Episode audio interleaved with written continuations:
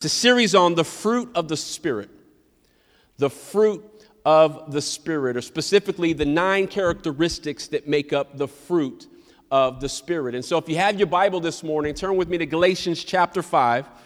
Galatians chapter 5, we'll begin reading at verse 19. Galatians chapter 5, verse 19. If you're there, say, I've got it.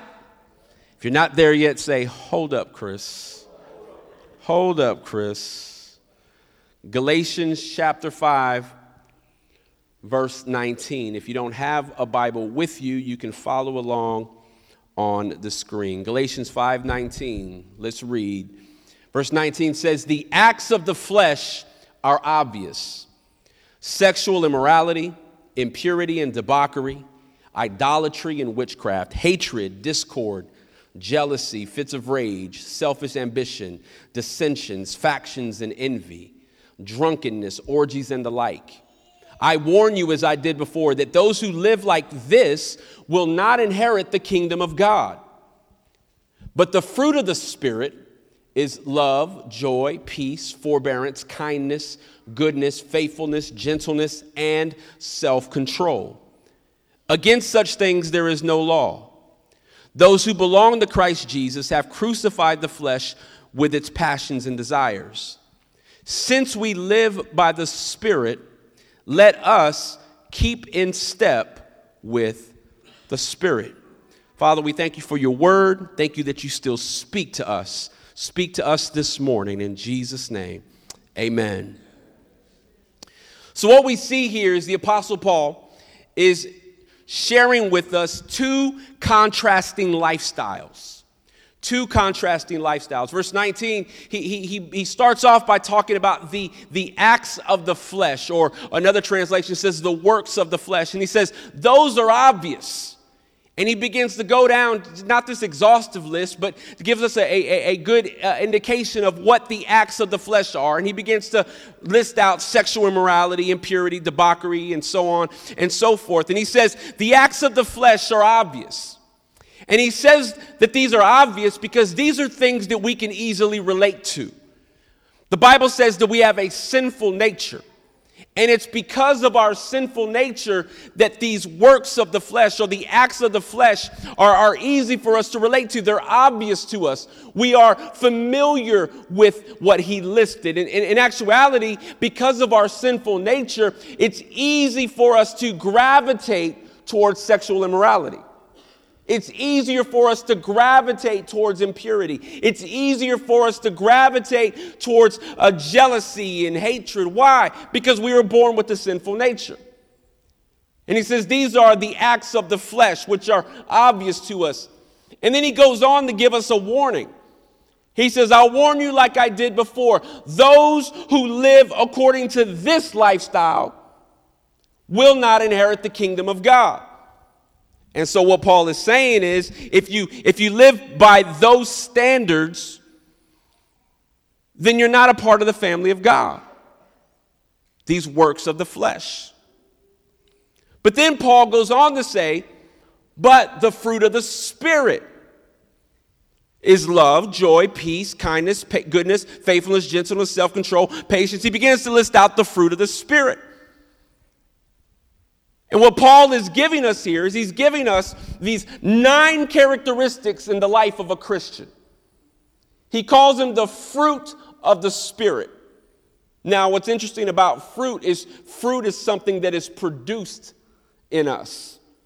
When you become born again, when you begin a relationship with Jesus, there is the, there's this seed that is planted on the inside of you. This, this fruit seed. And it's this fruit seed that over time and over getting watered and, and taken care of and nurtured, that this fruit seed will begin to grow. And we now know that as the fruit of the Spirit. And so, if anybody were to ever ask you, well, well, what does a Christian look like? What does a follower of Jesus look like? Well, Paul gives it to us. He gives us these nine characteristics of the life of a believer, which he calls the fruit of the Spirit. And so, my question to you this morning is Are you full of the Spirit? Are you full of the Spirit of God? Now, I know I need to clarify because some people may have different interpretations of what it means to be full of the Spirit. Uh, some people think being full of the Spirit is uh, I'm just somebody who speaks in tongues all the time, or I'm just somebody who prophesies all the time, or, or, or man, miracles happen around me. So that means I am full of the Spirit. But I don't believe that. I believe there's a clear indication of what it truly means to be full of the Spirit, the Spirit of God. What we now know as the fruit of the Spirit. Let me better illustrate this. Um, let me grab this here. I should have grabbed this earlier. So I have here two bottles of water. Now I'm going to illustrate a little bit of what I what I determine or what I believe to be uh, uh, being full of the Spirit and what that looks like for us. Um, how many of you would agree that, that this is not a full bottle? How many of you here would agree? Can you see it? That this is not a full bottle, right? This is already an open bottle.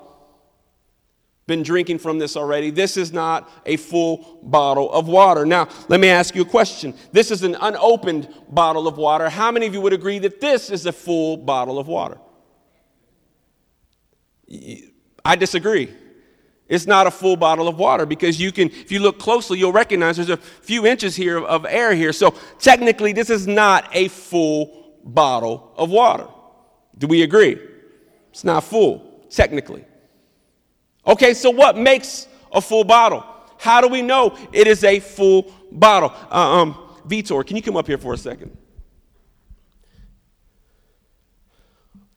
You can, stand right here. Can you open this bottle for me? All right, can you open this bottle for me? I'll hold this one. Okay, hold, hold that bottle out. Okay, so we agree this, this is not a full bottle of water. And we said that this unopened bottle, which is now open, uh, we thought was a full bottle, but it's not really full because there's a few uh, uh, uh, inches of space there. And so, Vitor, what I, what I want you to do is I, I want you to slowly pour this water into this bottle here to the very top, just to the very top. Careful now, there's a lot of people watching you. Right? Okay, a little bit more, a little bit more. A little bit more. There we go. All right, right there, right there. All right. Now, how many of you would say this is a full bottle of water? More people raise their hand, right? I still disagree. I don't believe this is a full bottle of water because if you look really, really close, if you want to get really technical, there's still a small gap there. It's not a full bottle of water. So now, Vitor, just keep pouring. Keep pouring. Just pour. Just pour. Keep pouring. Keep, keep pouring. Okay, how many now would say this is a full bottle of water? Why? Because the fullness is measured in its overflow. There's no question that this is a full bottle of water. Why? Because it was overflowing. The substance that was on the inside of it was, was pouring out of it, it was overflowing. And anything that overflows doesn't just impact what's on the inside, it impacts what's around it. It impacts the environment around it. It impacts the people around it. And so when you say you are full of the Spirit of God, my question is are you overflowing with the Spirit of God? Because if you are overflowing with the Spirit of God, you are overflowing with the Spirit, you are full of the Spirit, that means you have an overflow of the fruit of the Spirit. Which means that if you are full of the Spirit, there is an overflow of love coming on at the inside of you. If you are full of the Spirit, there is an overflow of joy coming off of the inside of you. If you are full of the Spirit, there's an overflow of peace coming out from the inside of you. And it doesn't just impact your life, it impacts the lives of those around you. So now we know what it means to be full of the Spirit. And so, my question to you this morning is Are you full of the Spirit of God? Is there an overflow of stuff? You can take those for me. Just don't, don't spill it, man. Be careful. Are you full of the Spirit of God? Is there an overflow? Because remember, something that is full is measured in its overflow. And if you're full of the Spirit of God, then there should be an overflow of love and joy and peace and patience and kindness coming from the inside of you. So when Paul talks about the fruit of the Spirit, He's talking about the characteristics in the life of a Christian, in the life of a Christ follower. And so, what I want to do over the next few weeks is I want to begin to uh, uh, identify these individual characteristics of the fruit of the Spirit. In the hope that as you look at these characteristics, in the hope as you identify what the fruit of the Spirit of God is, that you would say, Yes, this is on the inside of me. Yes, not only is it on the inside of me, but it is also overflowing from me. And so we begin by reading about the first fruit of the Spirit that is mentioned in Galatians 5, which is love. Say love. The Gospel of Matthew, chapter 22, the Bible talks about a religious expert that comes up to Jesus and he has a question for Jesus, not because he's really interested, but he wants to trip up Jesus. And so in Matthew 22, this religious expert comes up to Jesus and he says, in verse 36, he says, Teacher, which of the greatest, which is the greatest commandment in the law? Jesus replied, Love the Lord your God with all your heart and with all your soul and with all your mind. This is the first and greatest commandment. Verse 39. And the second is like it that you love your neighbor as yourself. All the law and the prophets hang on these two commandments. And so, what Jesus is saying is, he's saying that the greatest commandment in the Bible, what's most important to God, is love. That you love God with all your being. And second, that you love your neighbor as yourself. Now, that's pretty deep, right? This religious expert comes to Jesus thinking he's, he's going to trip him up and thinking he's going to get, get one over on Jesus. And Jesus says, No, the greatest commandment is that you love God and love people. That's what's most important to God, is that you love Him and that you love others. Love, love, love. Say love. That's deep. That's deep. May not be deep off other people's standards, but that's deep to me. See, there will be people that would argue and say that, that, that, that I'm not a deep pastor, right?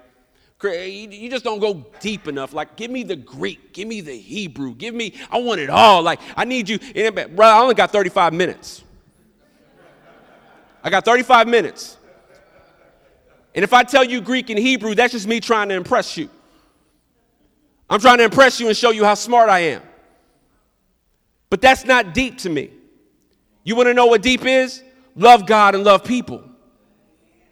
When people look at Arise Church, I, I don't want them to look at Arise Church as, as a deep church because, man, they just go deep into the Word, man. They're just so knowledgeable of the Word of God, man. They're just so, man, I don't want to be known for our knowledge. I want them to look at Arise Church and say, man, they, they are the church that loves people, man. They love people. I want to be a church that is known for our love. I don't want to be known for our buildings. I don't want to be known for our programs. I don't want to be known for our music. I don't want to be known for the preaching. I want to know that they are a church that loves God and they love each other. I want them to look at Arise Church and say, man, anybody is welcome to be in that church. Anybody is welcome to walk into that church. Why? Because they love people. That's deep to me. to love God and to love people, that's important to God. And when they write about Arise Church in the history books, all I'd want them to say is, man, that's a church that loved God and loved people. They loved unconditionally. They welcomed everybody. Anybody could have gone to Arise Church. Why? Because of our love. Remember, to be full of the Spirit, the fullness is measured in its overflow. Does love overflow out of this church? Does love overflow out of your life? To love God, and to love people. But like any type of fruit, has anybody here ever planted a fruit tree before? Anybody? So, so y'all, y'all know this. I, am out of my league here, so I don't know, know a lot about planting fruit trees. But, but, but, but my mother-in-law has a green thumb. My mother-in-law, she, she loves gardening, she loves planting things, and uh, she loves planting trees. Sometimes she plants trees in the weirdest places, but she likes planting trees. Specifically, she likes planting fruit trees. Uh, a few years ago, uh, she had planted in our backyard, a, it's a pear tree in our backyard. And uh, I'd never seen a pear tree before. I didn't really know what a pear tree really looked like. And so uh, one day I remember going outside and noticing these, these small green things growing on the tree. And I didn't even know it was a, fruit, a pear tree till, till Nancy told me. She said, No, my mom planted that pear tree some years ago. I thought, Well, that's pretty cool. A pear. We got a pear tree in our backyard. and so few weeks, few months pass by. And I come home one day and I look at the pear tree and I notice that there's foil all inside the pear tree. There's pieces of foil just cut off all inside the pear tree. And I told Nancy, I said, um, why is there trash all inside our pear tree? And Nancy said, well, my mom put that there because of the birds and the squirrels. I said, The birds and the squirrels? She's like, Yeah, they come and eat off this pear tree. And lo and behold, one afternoon, I'm in the backyard. I see a squirrel run up the pear tree, snatch a pear off the branch, take two bites, and throw it on the ground. Runs to another pear, takes two bites, throws it on the ground. I'm like, What? Like, wait, what are you doing? So I scared it off, right? And she said, no, she, she does that because it, it's supposed to scare off these birds and the pears, these birds and the squirrels, because if they see the reflection, they'll, they'll, they'll run off. And so I, I thought, man, there's a lot of work to take care of a fruit tree. And it's the same in our own life when it comes to the fruit of the Spirit in our lives. As I said earlier, the fruit of the Spirit is produced. It's produced out of us, it's produced on the inside of us because through the power of the Holy Spirit. But in the same way that you have to protect uh, a, a, fruit tree from, from anything that would try to destroy it and try to bring it down and try to uh, uh, uh, uh, eat off of it and to keep the fruit from growing, it's the same way in our own lives, specifically when it comes to love. There are many hindrances in our lives in regards to love. One of the hindrances or one of the, the, the, the, the enemies of the fruit in our lives when it comes to love is our own self centeredness, our own selfishness. Remember, I said at the beginning of the message that we were born with a sinful nature. And so it's, it's easy for us to gravitate towards selfishness. Why? Because we, we, we, we want to, we're takers by nature. We want to know what this is going to do for me. I want to know how this is going to benefit me. I want to know what I'm going to get out of it. And so our, our selfishness, our self centeredness becomes an enemy of our own fruit. But the Bible says in uh, Philippians 2 3 to do nothing out of selfish ambition or vain conceit Rather, in humility, value others above yourselves, not looking to your own interests, but each of you to the interests of others. And so we see that our own selfishness can be a hindrance to our fruit, to our love. Another hindrance that we face when it comes to love is bitterness. I don't know if you knew this or not, but I remind us pretty frequently that you have an enemy, I have an enemy. The devil hates us, right? He hates you because you love God. He hates you because you're trying to live for God. And so the devil would love nothing more than to uproot and to destroy the fruit of love out of your life. And he does that through bitterness. He does that through bitterness. He, he, he wants us to be hurt, he wants us to be wounded. He wants us uh, uh, to feel rejection. He wants us to, to experience unforgiveness. He desires that for us. Why? Because he knows out of that bitterness can come out from the inside of us. And bitterness can strangle love out of our lives. Bitterness can make it hard for you to love people. Bitterness can make it hard for you to love God. But we have to guard against our selfishness. We got to guard against our bitterness. Why? So that the fruit of love can be produced on the inside of us. Hebrews 2:15 says, "See to it that no one falls short of the grace of God, and that no bitter root grows up to cause trouble and defile many." Our selfishness, our bitterness can hinder the fruit of love to grow on the inside of us. But another hindrance that we, we all face, not only through our selfishness, not only through our bitterness, but also our own lust. See, lust is a perversion of love. Lust causes us to, to, to, to fall for facades and, and fraudulent things.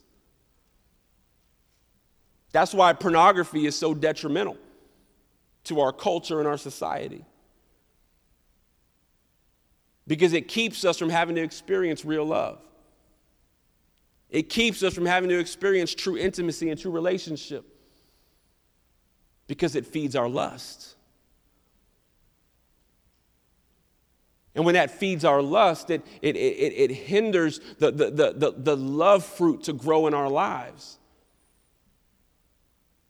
And so, just like my mother in law had to be proactive in the fruit tree and the pear tree to keep the birds and the squirrels off of that tree, we have to be proactive when it comes to the fruit of the Spirit in our lives.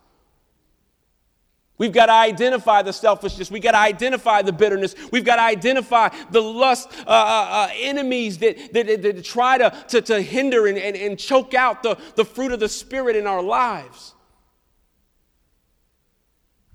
That we may love Mark 7 21 says, For it is from within, out of a person's heart, that evil thoughts come sexual immorality, theft, murder, adultery, greed, malice, deceit, lewdness, envy, slander, arrogance, and folly. All these evils come from inside and defile a person. And so we see these hindrances to this love fruit of the Spirit. That's what makes it difficult for love to overflow from the inside of us. That's what makes it difficult to have that characteristic of love in the life of a believer because we have certain things in our lives that are, that are choking out that fruit seed. But I believe this morning that God wants to bring healing to your hearts. I believe God wants to do some bypass surgery on your heart. And God wants you to experience what true love is. Because, see, it's hard for us to give out love when we've never truly experienced real love. And the only real love that we can ever be exposed to is the love of the Father. Father God. But I think the problem for a lot of us is, is that we use the word love too loosely. Like we say we love a lot of things. Like we say, man, I love tacos. I love football. I love sports. I love my wife. I love God. Not in that order. Not in that order, but you know what I'm saying. We use love just too loosely. We say we love things too much. But if we truly understood what real love is, if we truly understood the love of the Father, if we truly understood the love that we've been given, the love that we've been shown, then we get a better understanding of what it is to have the fruit of the Spirit of love overflow and come out from the inside of us. We would truly know what it is to love God with all of our being and to love people as we love ourselves. We'll know true love. And if we can take it a step further, true love is the mark of a true believer. True love is the mark that you are truly a Christ follower. John 13, 34 says, A new command I give you love one another. As I have loved you, so you must love one another. Verse 35, and by this, by what? By our love. By this, everyone will know that you are my disciples if you love one another. Did you catch that? People will know you are following Jesus by how you love one another. People will know that you are a Christ follower by the love that overflows out of your life. That's how they'll know you're my disciples. it's through your love. And so, two things I want to give you before I close out of here today in regards to love, and two things I want you to take with you, two things I want you to kind of run with. But uh, these are simple things for us uh, to walk away from uh, today. The first is this the first thing we need to know about love is this is that love is an action. Say action. Love is an action. 1 John 3:18 says, dear, dear children, let us not love with words or speech, but with actions and in truth. See, it's not enough for you just to say you love people, you need to show you love people. My wife will not be satisfied with just me telling her I love her. My wife needs to see it. My love for her needs to be shown. It's the same way within the church. It's not enough for us just to declare our love for Jesus. It's not love, uh, uh, enough for us just to declare our love for those that are in the world, but we have to show it. We have to live it out. Love is an action. The problem is we have too many people just sitting and learning and receiving but not getting up and giving. See, the, the only way that Arise Church is going to be known as a church that loves people is if we just stop sitting and receiving all the time, but we actually get up and start moving and in an action. Love is an action. It's beyond words, it's beyond just what we say. It's beyond just verbal communication. It is an action. Say, love is an action. The second thing we need to know about love is this is that love is also a choice. Love is also a choice. You choose to love. Do you know that? You also choose not to love. You choose to love. Colossians 3:14 says over all these virtues put on love, right? Put on love. There is a there is a, a, an action that we have to do. There, the love is something we have to put on. You have a choice to love. Love is beyond just a feeling. Loving is loving people even when you don't feel like it. Love is beyond just a feeling. Love is when you don't feel like loving others. The greatest expression of love is even loving the unlovable.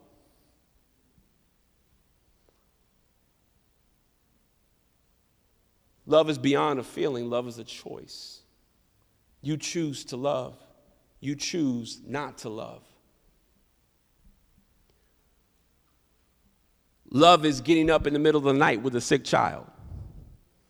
You don't necessarily want to get up with a sick child, but you choose to get up for a sick child. Why? Out of love. Love is being patient with your spouse when your spouse is being very difficult.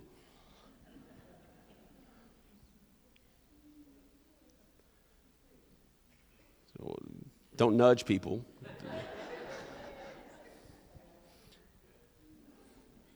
But it's a choice. I choose to love my wife today. I choose to love my husband today, even when they're unlovable right now.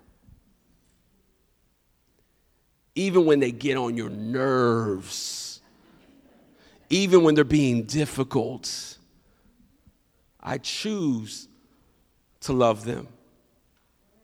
Love is a choice. You choose to love, you choose not to love.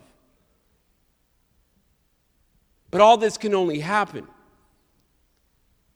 when we know what real love is. We can truly let love be an action. We can truly let love be a choice when we've experienced what true love is. Loving the unlovable. See, this is what Jesus did towards us. We were very unlovable, and yet Jesus loves us. The Bible says that while we were yet sinners, Christ died for us. He didn't wait for us to become lovable.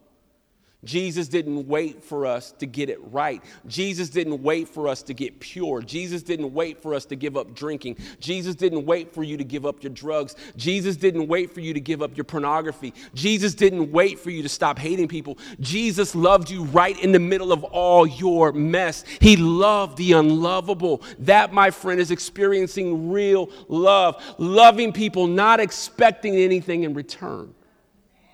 That's the love of the Father. That's the love of Jesus towards us.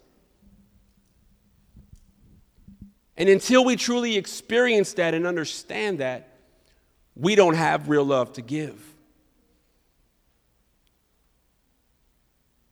We'll be too busy thinking love is a feeling. Well, I don't feel like loving this person, so I just won't. There's nothing I can get out of this relationship, so I choose not to invest in it. I choose not to love that person because they're not going to do anything for me. But love is a choice. Ephesians 3:17 says so that Christ may dwell in your hearts through faith. And I pray that you, being rooted and established in love, may have power, together with all the Lord's holy people, to grasp how wide and long and high and deep is the love of Christ. My hope for us this morning is that we come to an understanding of the love of Jesus for you.